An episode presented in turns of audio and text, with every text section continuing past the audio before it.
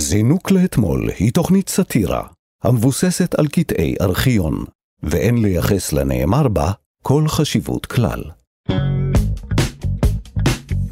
זינוק לאתמול. מנערים את הארכיון. עם שיר ראובן ואסף ליברמן. שלום, כאן תרבות זינוק לאתמול, וואו, באיזה טון, אה, איזה down. שלום, כאן יפה, תרבות, יפה, זינוק תודה. לאתמול, ייי! הצלת את זה. את לא מאמינה מה אנחנו עושים מדי יום. מה? שימי לב, מדי יום, אוקיי? דמייני את זה, אנחנו, כל הקולקטיב, לא רק את ואני, ביחד, העם היושב בציון, ניגש כולו לארכיון הענק שמאחד, תחשבי על האיחוד המטורף הזה של שידורי הטלוויזיה של רשות השידור, הרדיו של כל ישראל והטלוויזיה החינוכית, מנערים היטב ורואים מה נופל. האמת שזה, כשאתה מתאר את זה ככה, זה יפה. תשמעי, זה, אירוע, זה גם אירוע יומיומי נכון. שנמשך עד הנצח. טוב, את שיר ראובן, צריך להגיד. אני שיר ראובן ואני אסף ליברמן. יפה, ושלום שלום, שיר שיר, ושלום שלום. אסף. ועד עכשיו... טוב, מה קורה? בסדר, בסדר, מה שלומך? מדהים. היום נמשיך לדבר על דמותו המורכבת והמעניינת של מרגל האטום, מרדכי ואנונו, ששמענו שמכנה את עצמו בשם. מוטי. מוטי. ואיך אנשים ברחבי העולם יגיבו למעצר שלו. את הבנת כבר למה הוא עשה את מה שהוא עשה? לא, לא הבנתי. לא הבנתי ואני ממש רוצה... אני חייבת להבין. אני חייבת להבין. אני חייבת להבין אם הוא לא הרגל... איך בן אדם... אוקיי. התחוש... האינטואיציות שלי, שאני לא בטוחה שהן נכונות, הן שזה... הוא כאילו... כפי שאמרתי בפרק הקודם, מי שלא האזין, זאת בגידה. מי שלא האזין לעצור עכשיו אגב, לחזור ברור, לפרק הקודם, ברור. ללכת להאזין, ככה תקבלו תמונת העולם המלאה בכל נוגע לאיש המסקרן הזה שנקרא מוטי. נכון, אבל כאילו, אני מתכוון, הבגידה שלו, כמו שאמרתי בפרק קודם, היא בגידה ברעיון. היא ברעיון מאוד יסודי שעליו המדינה הזאת יושבת. בגלל שהכור הוא לא היה כור שהיינו, התחלנו לזרוק פצצות. אה, ובגלל זה אני שואלת את עצמי, האם הוא מלכתחילה לא הרגיש חלק מהסיפור? ואני שואלת את עצמי, האם זה בגלל שהוא מזרחי? האם אני אקבל תשובות לשאלות האלה? לא. כנראה שאני לא אקבל. אבל אני חושב שאמרת את זה, מה עוד חסר לך בכל הסיפור? מה עוד חסר לך? זאת, זו תיאוריה, זאת השערה. נראה לי שהיא די... שהיא. מוצקה? כן. לא, אבל גם לך הייתה תיאוריה טובה שהוא אמר, אני צריך להיות מישהו. זה לא סותר. נכון, זה לא סותר. אני חושב שזה זה הא זה בהא. תליא. יפה. אתה יודע, אני מאוד אוהבת את הביטוי הזה, אין על הביטוי הזה. ואני הרבה פעמים, מתי שמישהו אומר את השם טליה, אז אני חושבת הא בהא הא בהא טליה. טליה מה- מהביטוי היפה הא בהא טליה. אבל צריך להגיד שאני, כשאני הוגה בראשי את הביטוי הזה, אני שומע אותו בניב של דוד לוי. איך הוא אמר את זה? אני פשוט זוכר אותו עומד לדוכן הכנסת ואומר, הא בהא תליא. וואלה. ואז בראש יש לי לא סתם הא בהא תליא, את דוד לוי אומר הא בהא תליא, שזה ממש פומפוזי ודרמטי. תראה מה זה המוח. מדהים. מוח דבר מדהים, למי שאין, אני ממליץ ממש ממש בחום. כמה גיפים אגורים לנו, כמה גיפים של רגעים. בצוות שלנו אלעד בר נוי העורך, תמר בנימין המפיקה, קורל קייקוב התחקירנית, אלונה מיצי על התסריט, והטכנאי הוא תמיר צוברי. אפשר להזין לנו מתי והיכן שאתם רוצים בהסכת שלנו זינוק לאתמול, שזמין תמיד באפליקציה ובאתר כאן ובכל יישומוני ההסכתים וגם באתר כאן ארכיון, שם תוכלו גם לראות חלק מקטעי הוידאו שאנחנו משמיעים. אם אתם רוצים להגיב או לבקש קטעים שנשדר כאן, אפשר לכתוב לנו דרך הפייסבוק זינוק לאתמול. בגלל שאנחנו כל הזמן אומרים שאפשר להאזין לנו תמיד, אני ממש הייתי שמחה אם מישהו מקשיב לנו בשעה מוזרה, נגיד בשלוש בלילה, והוא לבד והוא לא מצליח לישון וזה, אני ממש הייתי שמחה לדעת על זה. את זה תכתבו לנו לדף הפייסבוק זינוק לאתמול, את זה אני רוצה לדעת. השעה שלוש בלילה, אני לא נרדם, יש לי מחשבות, והאזנתי לפרק על וענונו. את יודעת מה אני רוצה להגדיל ולעשות? קדימה. אם השעה עכשיו שלוש בלילה, מהמם. או ארבע לפנות בוקר, תכתבו לי לוואטסאפ, בסדר? וואו. המספר שלי הוא 050 אתה נותן? אתה עיתונאי, אתה מוסיף את השטויות האלה. 6935 050 6935 תכתבו, היי, קוראים לי מרדכי ואנונו, ואני מאזין כרגע להסכת הזה. בסדר? רוצה לדעת. ואם זה מרדכי ואנון, בבקשה תצרף למה עשית את מה שעשית, והאם זה כי אתה מזרחי, או כי אתה רצית להיות הבן אדם עם הכובע, למי שזוכר את הבדיחה מהפרק הקודם. וסלפי שלך מוציא לשון. נכון? זה מה שעושים בטל-. בטלגראס. יאללה, בואו נתחיל. יאללה. זינוק לאתמול. מנערים את הארכיון. טוב, איפה היינו בפרק הקודם? ב-1988, מרדכי ואנון הורשע בבגידה ובריגול חמור. נגזרו עליו 18 שנות מאסר, אבל זה ממש לא היה סוף הסיפור. החשיפה של סודות הגרעין והחטיפה שלו, שניהם היו אירועים סנסציוניים שמשכו כותרות מרחבי העולם. הנה למשל קטע אה, מסרט ששמענו גם אה, קטעים ממנו בפרק הקודם, סרטו של ניסים עוסק, מי אתה מרדכי ואנונו, על היחס שוואנונו קיבל בחו"ל. זה מ-22 באפריל 2004. ונונו נתפס בעולם ביחס הפוך לתדמית שיש לו בישראל. מאות אלפי אוהדיו רואים בו אסיר מצפון שמדינת ישראל מתאכזרת אליו. מדינה שהיא מחסן ענקי לנשק להשמדה המונית. בכל חג מולד הוא מקבל עשרות אלפי מכתבים.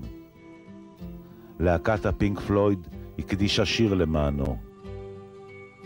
המחזאי הרולד פינטר והשחקנית סוזנה יורק מובילים את המאבק למענו בבריטניה. האומות המאוחדות וארגון אמנסטי העולמי מוחים על ההתעללות בו. 12 פעמים היה ונונו מועמד לפרס נובל לשלום, הוא קיבל את פרס נובל האלטרנטיבי, ויחד עם דזמונד טוטו זכה לדוקטור כבוד של אוניברסיטת טרומסו הנורבגית. תומכיו הרבים משווים אותו לנלסון מנדלה ולדלאי למה. כל מי שהיה ברשימה הזאת, כל בן אדם שאמרו, אה, זוכר, חשבתי, סתמו, סתמו, סתמו את הפה, סתמו את הפה שלא נשמע אתכם. לא, 11 פעמים קיבל מועמדות לפרס נובל, ו-11 פעמים הוא הוחזר לשולח עם הטענה, לא, אתם סתם אנטישמים מסריחים, לא מגיע... להשוות אותו לנלסון מנדלה, איפה נסעתם? איפה נסעתם? קחו אחורה, תפתחו ווייז, תתקשרו לאבא שיבוא לקחת אתכם. איפה נסעתם, נלסון מנדלה? איזה באמת. ודזמונד טוטו. אני הרוס על דזמונד טוטו, שתדעי באמת, לך. אנשים... יש אה, ספר נהדר של דזמונד טוטו, שמתעד פגישה של דזמונד טוטו עם אה, הדלאי למה. אה, על מהו אושר. מרתק. מרתק וגורם להיות אה, מאושר בו זמנית, בו ברגע שקוראים את הכותרת של הספר. וואלה, אבל מה שרציתי להגיד זה שה vals הזה שניסים מוסק מארגן פה, אני לא מבין את זה. אני קריינות, מבינה. קריינות שהולכת ככה, אני מבינה את זה בגלל שהוא... ברקע. הוא עשה לך מונטאז' אה, של, של התמיכה שהוא מקבל ברחבי העולם. בעיניי מונטאז' של אנטישמיות, כמובן. מהמם. זאת הסיבה היחידה, כי הוא, הוא מה שהוא עשה לא כזה חשוב. עובדה שזה לא שינה שום דבר. אם הוא היה משנה משהו בעולם, הייתי אומרת בסדר. אבל זה לא שינה כלום, נכון?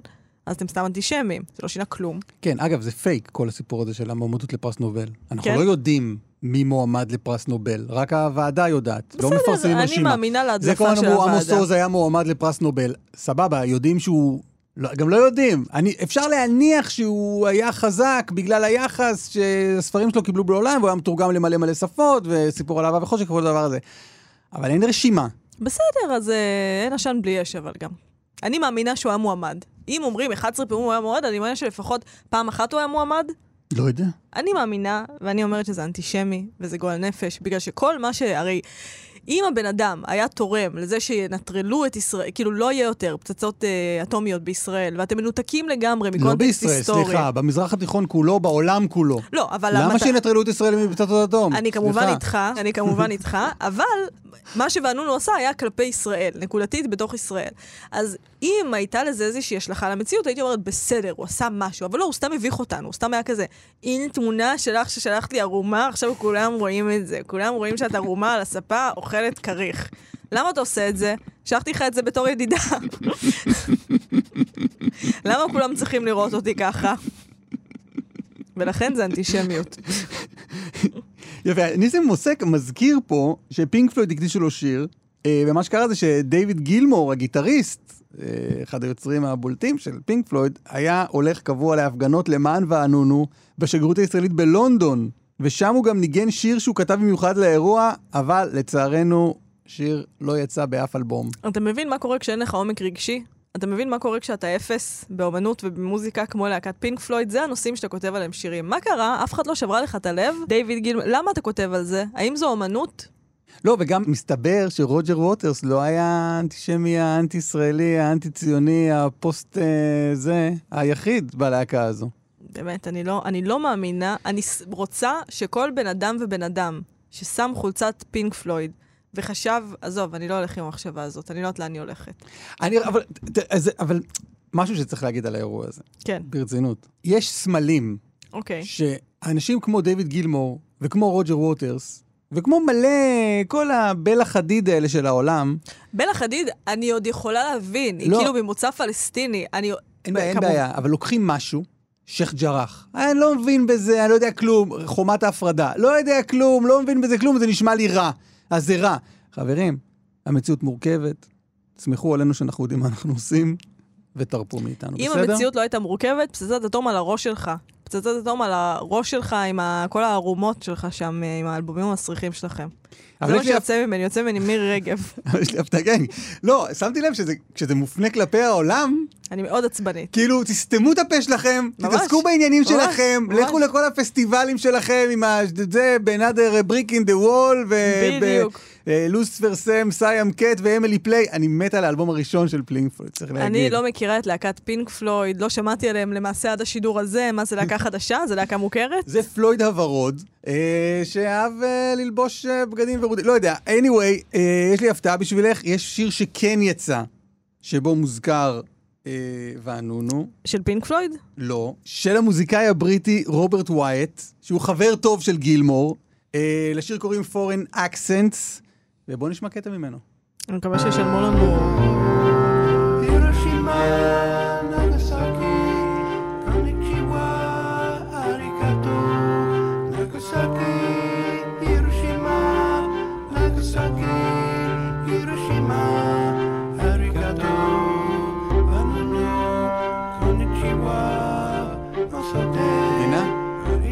ונונו, על זה כל העסק. איזה שיר מטומטם. לא, גם שיר לא טוב. שיר מטומטם. איזה שטויות. לא, הבעיה היא, אם אתה רוצה להעביר מסר, תכתוב שיר טוב. שיר טוב. שיר... אני, לו אני, החבר'ה האלה, כן.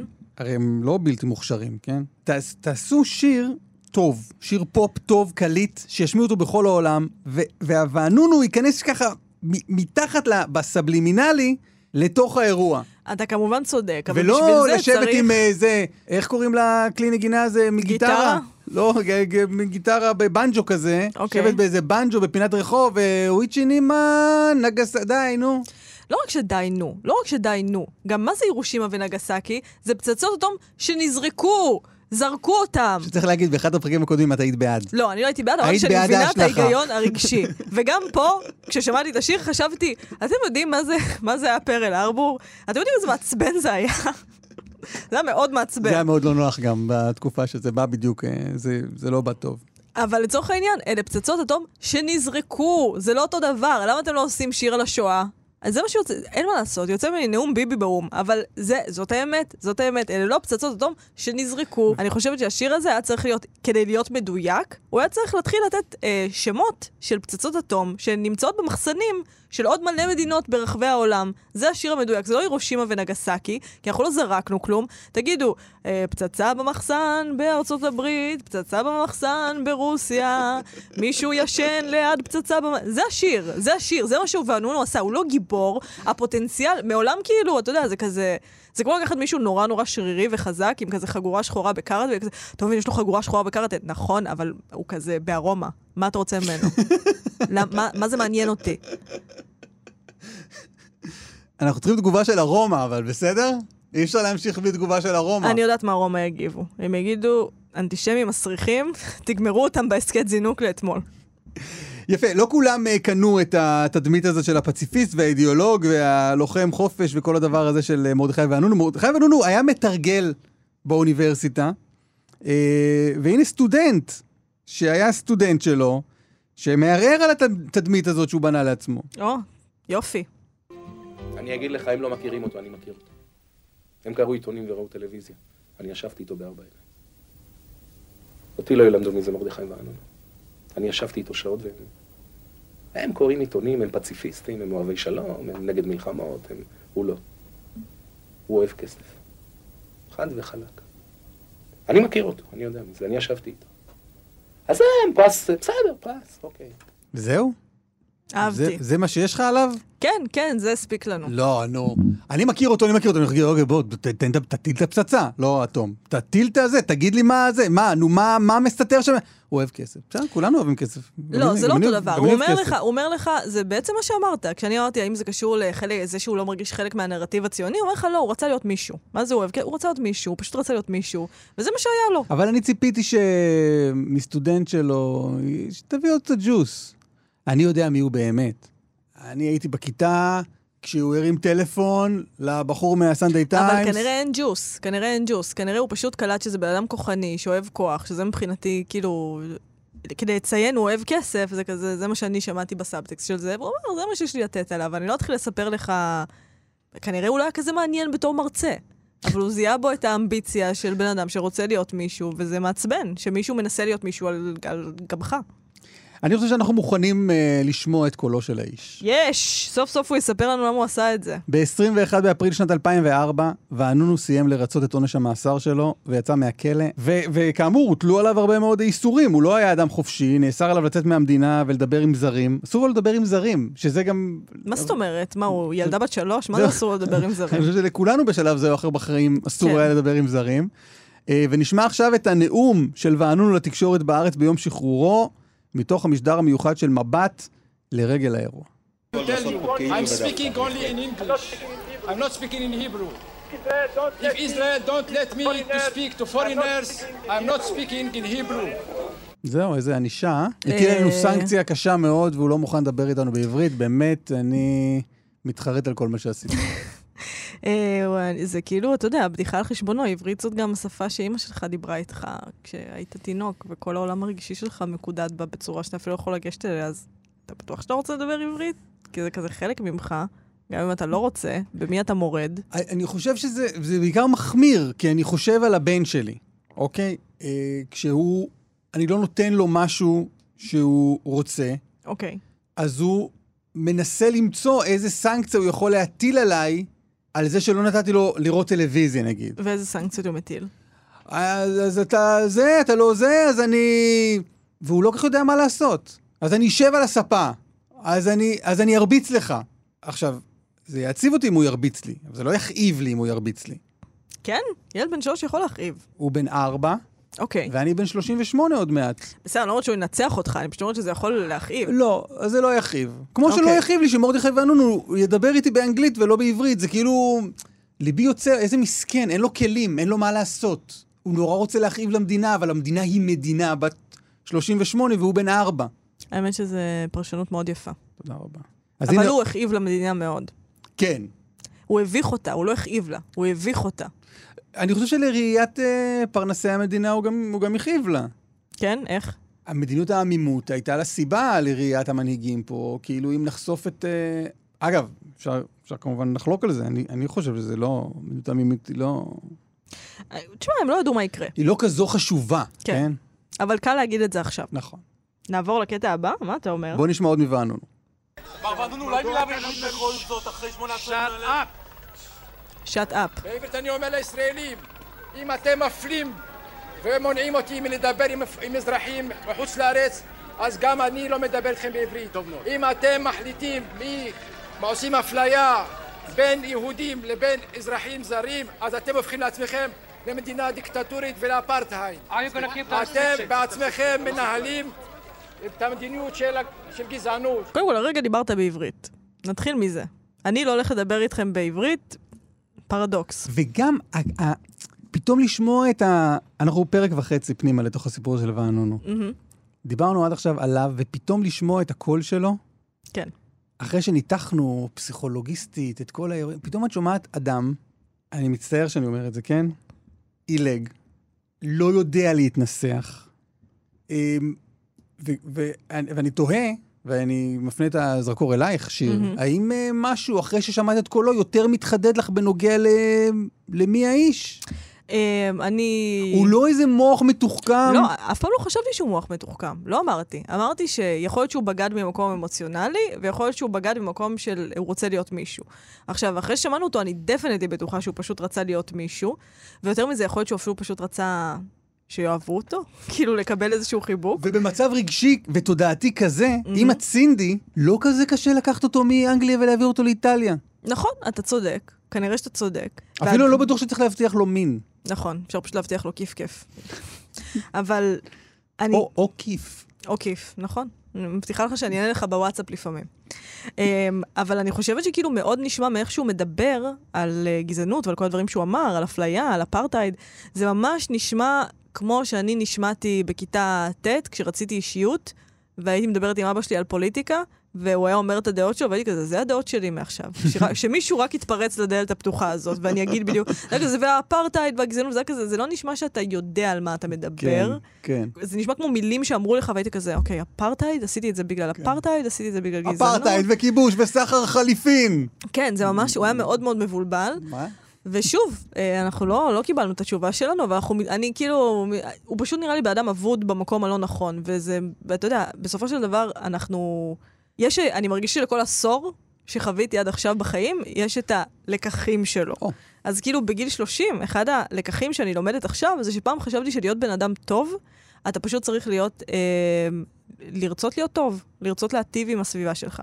אבל אני מתחילה להבין, וזה מהלקחים של גיל 33, שכדי להיות בן אדם טוב אתה צריך להיות בן אדם חזק. כי לפעמים כדי להיות בן אדם טוב, אתה צריך לוותר על דברים שהם נורא קלים ויכולים מאוד להרים לך, לצורך העניין, למכור את סודות הגרעין של מדינת ישראל, או לעשות סתם משהו שאתה אומר כזה, זה ממש יכאיב למישהו, אבל, אבל זה ממש יעזור לי עכשיו. אתה צריך להיות בן אדם חזק כדי להיות בן אדם טוב, והוא לא נשמע כמו בן אדם חזק. אה, זה נשמע שאם הוא לא היה פוגש את הבן אדם שמכיר את העיתונאי, נכון. סביר להניח שלא היה קורה כלום. נכון. הוא פשוט רצה, הוא היה בסמולטוק, וזה היה כזה, מה יש לך לתת בסמולטוק? וזה היה כזה, אה, אה, הדבר הכי גדול שעשיתי זה שהייתי עומר סימפסון בכור האטומי, וזה היה כזה, אה, בוא, נ, בוא נקשר אותך עם מישהו, וזה פשוט כאילו...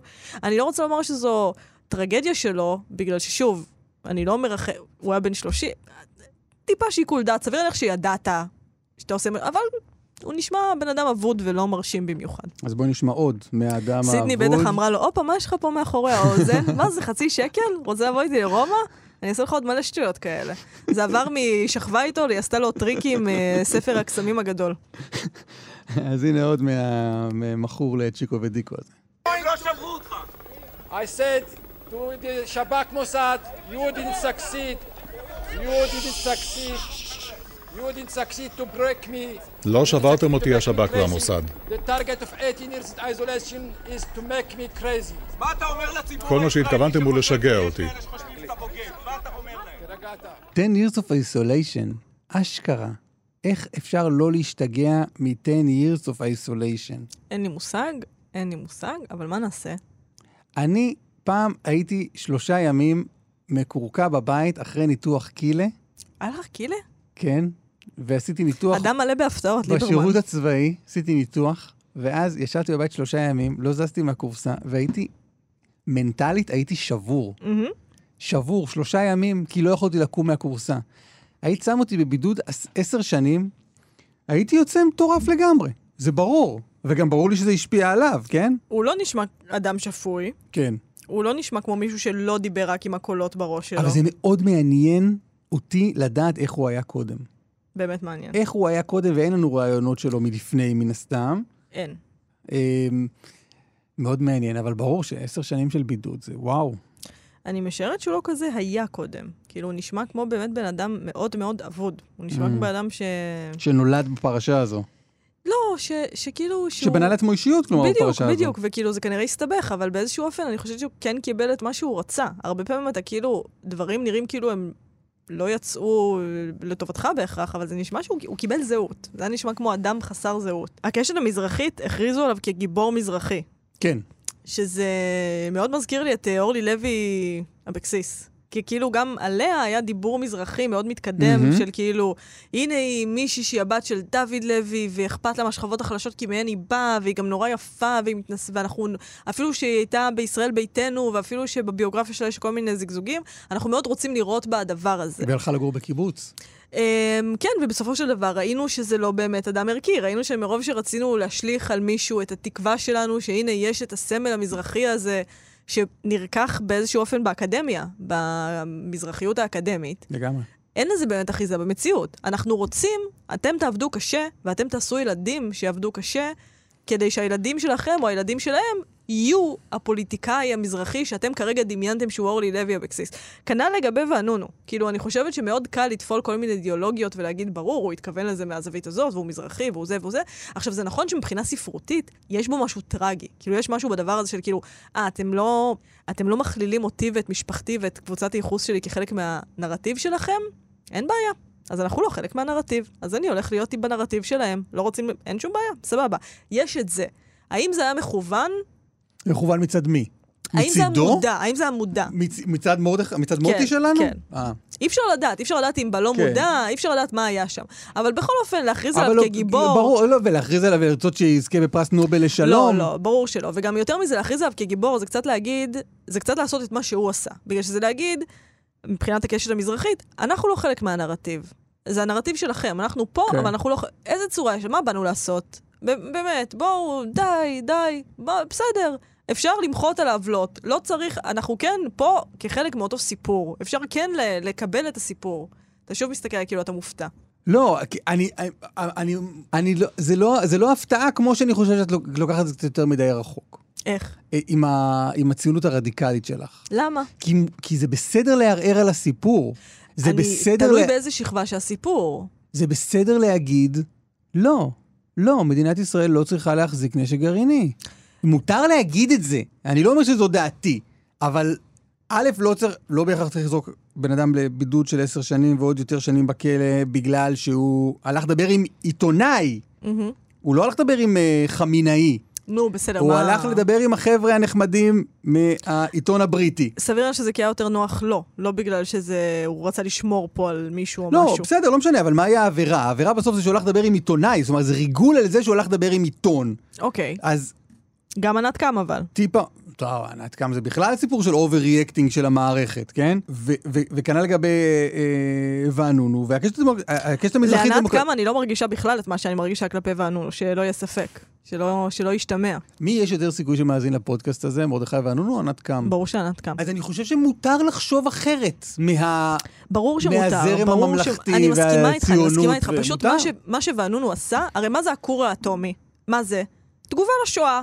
תעודת הביטוח שלנו. בדיוק, תעודת הביטוח שלנו. זה, זה הדבר. זה, בשביל זה יש לנו את זה. כן. זה אין לנו איזה שהם שאיפות להתחיל לזרוק פה פצ... כן. זה הדבר. אתה לא יכול לערער על זה. אתה יכול. אתה, אתה, אתה יכול, יכול. אתה יכול לעשות מה שאתה רוצה. אתה יכול גם, אתה יכול גם לערער על זה בלי להיחשב כפוסט-ציוני. אין שום בעיה, סבבה. וגם אתה מותר לך להיות. פוסט-ציוני גם אם אתה מעוניין. מותר להכל, לכולם הכל. אני פשוט אומרת שהסיפור הבסיסי, הטבעת הראשונה בסיפור הישראלי, זה הייתה שואה, אז אנחנו צריכים להיות פה ביחד ולדאוג שלא יהיה את זה שוב. בואו פשוט נעשה שיהיה לנו בטוח ושלא יעשו לנו פוגרום על הפרצוף עוד פעם. זה, זה הרעיון היסודי. זה... שפכו על זה המון מילים אחר כך, אפשר לדבר על זה בהמון מילים. בסוף זה ה basic. על זה, אני, לא, אני חושבת שזה דבר שלא שווה לערער עליו. אבל בצלאל, תקשיב. אני יכול להגיד, אבל לראות את זה מזווית אחרת, ולהגיד, סבבה, אנחנו אחרי השואה, הקמנו מדינה, הכל בסדר. אני יכול, זה לא עמדתי, כן, אני רגע משקף את הצד ש... כן, כן, ש- אתה משחק שאינו- בעיתונאי איתי. כן, אני, את הצד שהוא לא ימין משיחי, מהמם. כן, אני צריך לתת לך קונטרה. אני יכול, יכול להגיד, חברים, הכל בסדר, אנחנו רוצים עולם מפורז מנשק גרעיני, אז בואו, הבה מדינת אנחנו ישראל, האחרונים. הנאורה והדמוקרטית והליברלית, תשתחרר מהנשק הגרעיני שלה. לא מאמין בזה, תפסיקו לשלוח מכתבים לעורך, זה לא לעניין, אבל, אבל זו דעה שמותר להחזיק בה. מותר להחזיק את כל הדעות. עכשיו, אני רוצה להגיב לזה שאמרת שאני ימין משיחי. מה ההבדל בין הדעה שלי, שמאל ציוני, לבין הימין המשיחי? הימין המשיחי גם מתנתק מסיפור השואה. הוא גם מתנתק. הוא באגדה אחרת. זה שלנו. אתם זוכרים שהשואה, אתם זוכרים את הדבר הזה? תפסיקו לעשות את זה. תפסיקו לעשות דברים דומים לזה. אתה מבין? את נעה פשוט בפראות. אני ישעיהו. ליבוביץ', נשמה. מלהיות נציגת עוצמה יהודית באירוע, זה לא עוצמה ללקרוא יהודית. יודו נאצים בריש גלי. זה לא עוצמה יהודית בכלל. זה פשוט, אין מה לעשות, זאת המורכבות. המורכבות היא אנחנו צריכים פצצת אטום ולא להשתמש בה לעולם, בתקווה בעזרת השם. אבל אין מה, כאילו, מה, מה זה הציונות הדתית? זה אומר, אה, היה פה פעם תנ"ך, וזה הכל שלנו, וזה הכל יש לנו שוב, ואנחנו נהיה בתנ"ך שוב. מה? זה, זה לא מה שבאנו לעשות, באנו לפה כי הייתה שואה, אתם זוכרים? לא באנו בשביל אה, לקחת את המשחקי הכס הזה שכתבו לפני 4,000 שנה, ולהגיד, אה, נעשה שזה יהיה במציאות שוב. היה לי בראש אה, ראיון שערכנו ברשת ב' עם דמות פוליטית, לא משנה מי, בצלאל סמוטריץ', שאמר בשידור, כן, בסוף המטרה שלנו זה לחזור לימי דוד המלך ושאול נו, המלך. נו. כלומר, מבחינת המשפט, שהמשפט יהיה כמו בימי דוד המלך. עכשיו, עזוב את כל חילוקי הדעות, אם היה דוד המלך בכלל. עזוב את זה רגע.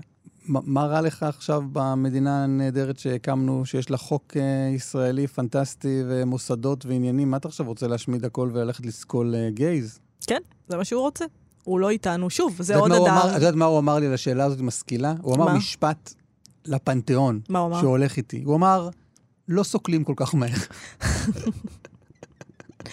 ועדיין, אתה מבין, אני והוא לא, הוא גם לא איתנו בטבעת הסיפור, ומה שבאמת מבלבל בימין המשיחי, שאני אוהבת את זה שהגענו מווענונו לימין המשיחי כי דומים ואותו דבר מבחינתי, אמ, זה שאתם כופרים בסיפור ואתם מעמידים פנים שאתם הכי מעדים בעניין של הסיפור, אבל אתם הכי כופרים בסיפור, זה בכלל לא הסיפור שאתם רוצים. בואו נשמע איך התייחסו בארץ לסיקור הבינלאומי של השחרור של וענונו. מדווחת דפנה ורדי, באולפן יצחק איתן. בריטניה, שם פורסם אה, בשעתו סיפורו של וענונו על עבודתו בכור הגרעיני. שחרורו הצפוי אינו מעורר עניין תקשורתי רב, חרף העובדה שכמה דמויות מוכרות בבריטניה הגיעו לארץ לקראת האירוע, ובהם חבר פרלמנט ושחקנית ידועה. מלונדון, דפנה ורדי.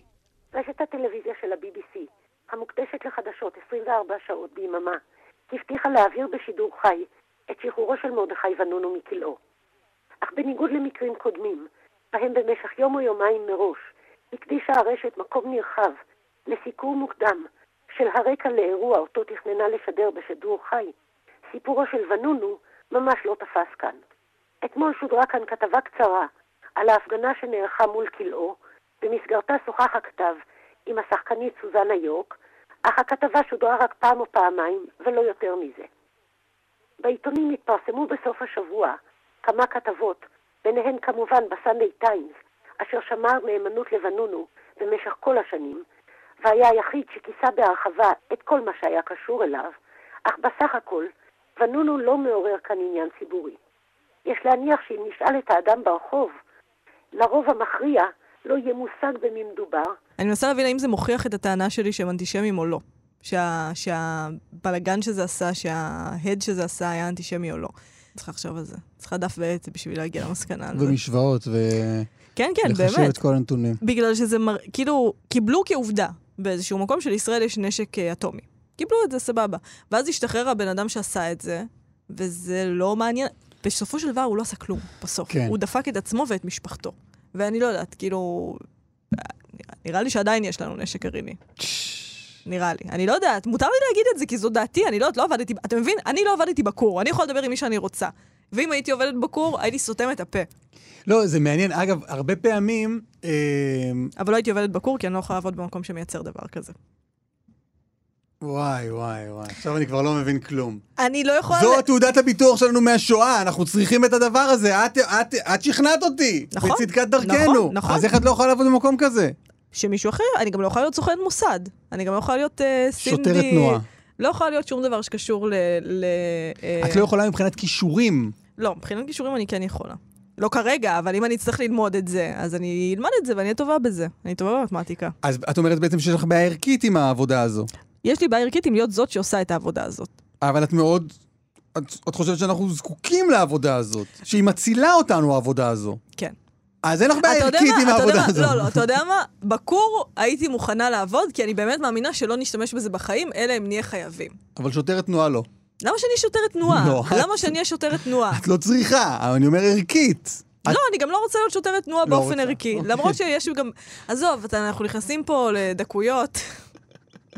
טוב, בשנת 2003, זוג אמריקנים, ניק ומרי אולוף, אימצו את מרדכי ואנונו, הם שמעו את הסיפור שלו, והזדהו אידיאולוגית, משהו מייצג שזה בכלל לא ברור מהו, קבעו את המצב שלו, והחליטו שהם לוקחים אותו תחת חסותם. הם היו מגיעים לארץ, הם סידרו לו עורך דין, הם היו נותנים לו ביקורים, הם היו עושים לו את הכביסה, ומפרידים בין הצבעוני לבין הלבן, ואז לא היו הרבה מייבשי כביסה, אז הם תלו את הכביסה בעצמם על החבל כביסה שלהם וייבשו את זה.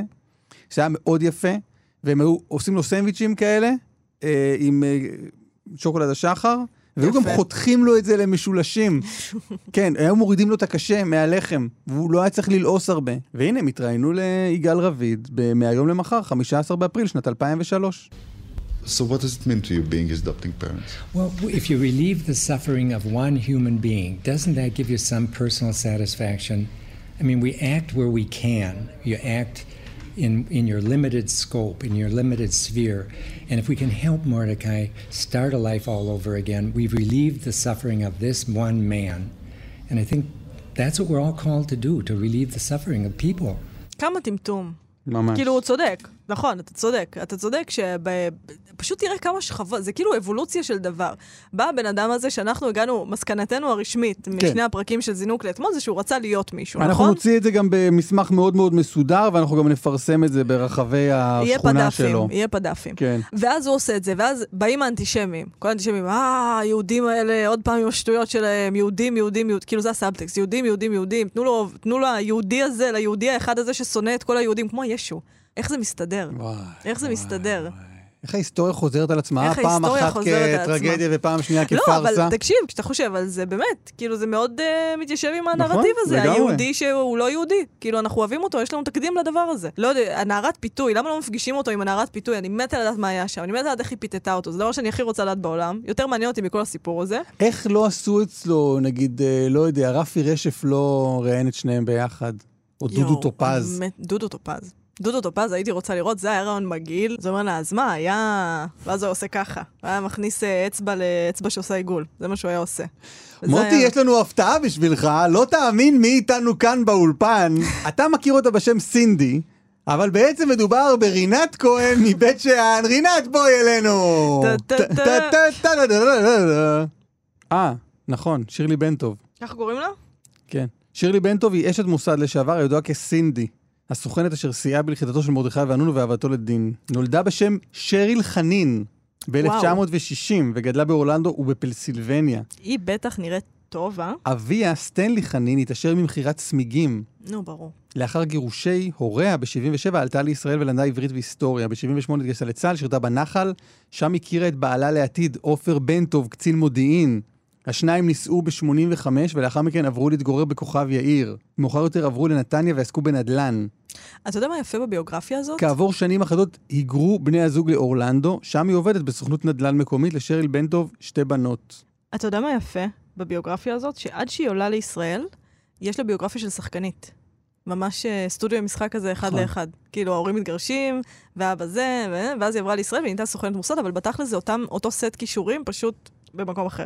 אבל מה שרציתי להגיד זה שאז מגיעים האמריקאים האלה, והאמריקאים האלה כבר בכלל הם כזה, אנחנו לא צריכים להקל על סבל של בן אדם אחד, זה כאילו כמו בוהמיאן רפ- בוהמיאן רפסודי, יש לך עוד ועוד חלקים, עוד ועוד חלקים לסיפור הזה, והם צודקים, והם צודקים, נכון, זה נותן משמעות לחיים, להקל סבל של בן אדם אחד, אבל במקור, אני חושבת שהוא אפס, ושהם אנטישמים. אתה מבין מה אני אומרת? כן. יפה שאתם רוצים למנוע סבל. ברור, גם למנוע צודקים. סבל בעולם זה הדבר הנאצל ביותר שאדם יכול לעשות. פשוט מצאתם את הפציינט הלא נכון. אבל- נטפלתם לאיש הלא נכון. אה, מצאתם את הישו השגוי, סליחה. וגם מרדכי ואנונו התנצר. כן. התנצר באוסטרליה, באיזה מנזר באוסטרליה. אוי, מה הבעיה בלהתנצר, באמת? אוי, הנה, התנצרתי עכשיו. מה צריך שישימו אותי בקערה? אוי, בעיה להתנצר, באמת. אה, יפה, אז אה, היה פרק מאוד מעניין שבמסגרתו אה, שיר ראובן התנצרה. כלומר, אני, אני מציע שככה נקדם את הפרק הזה ברשתות. צפו, הלם, הלם, הלם. שיר ראובן מתנצרת בשידור.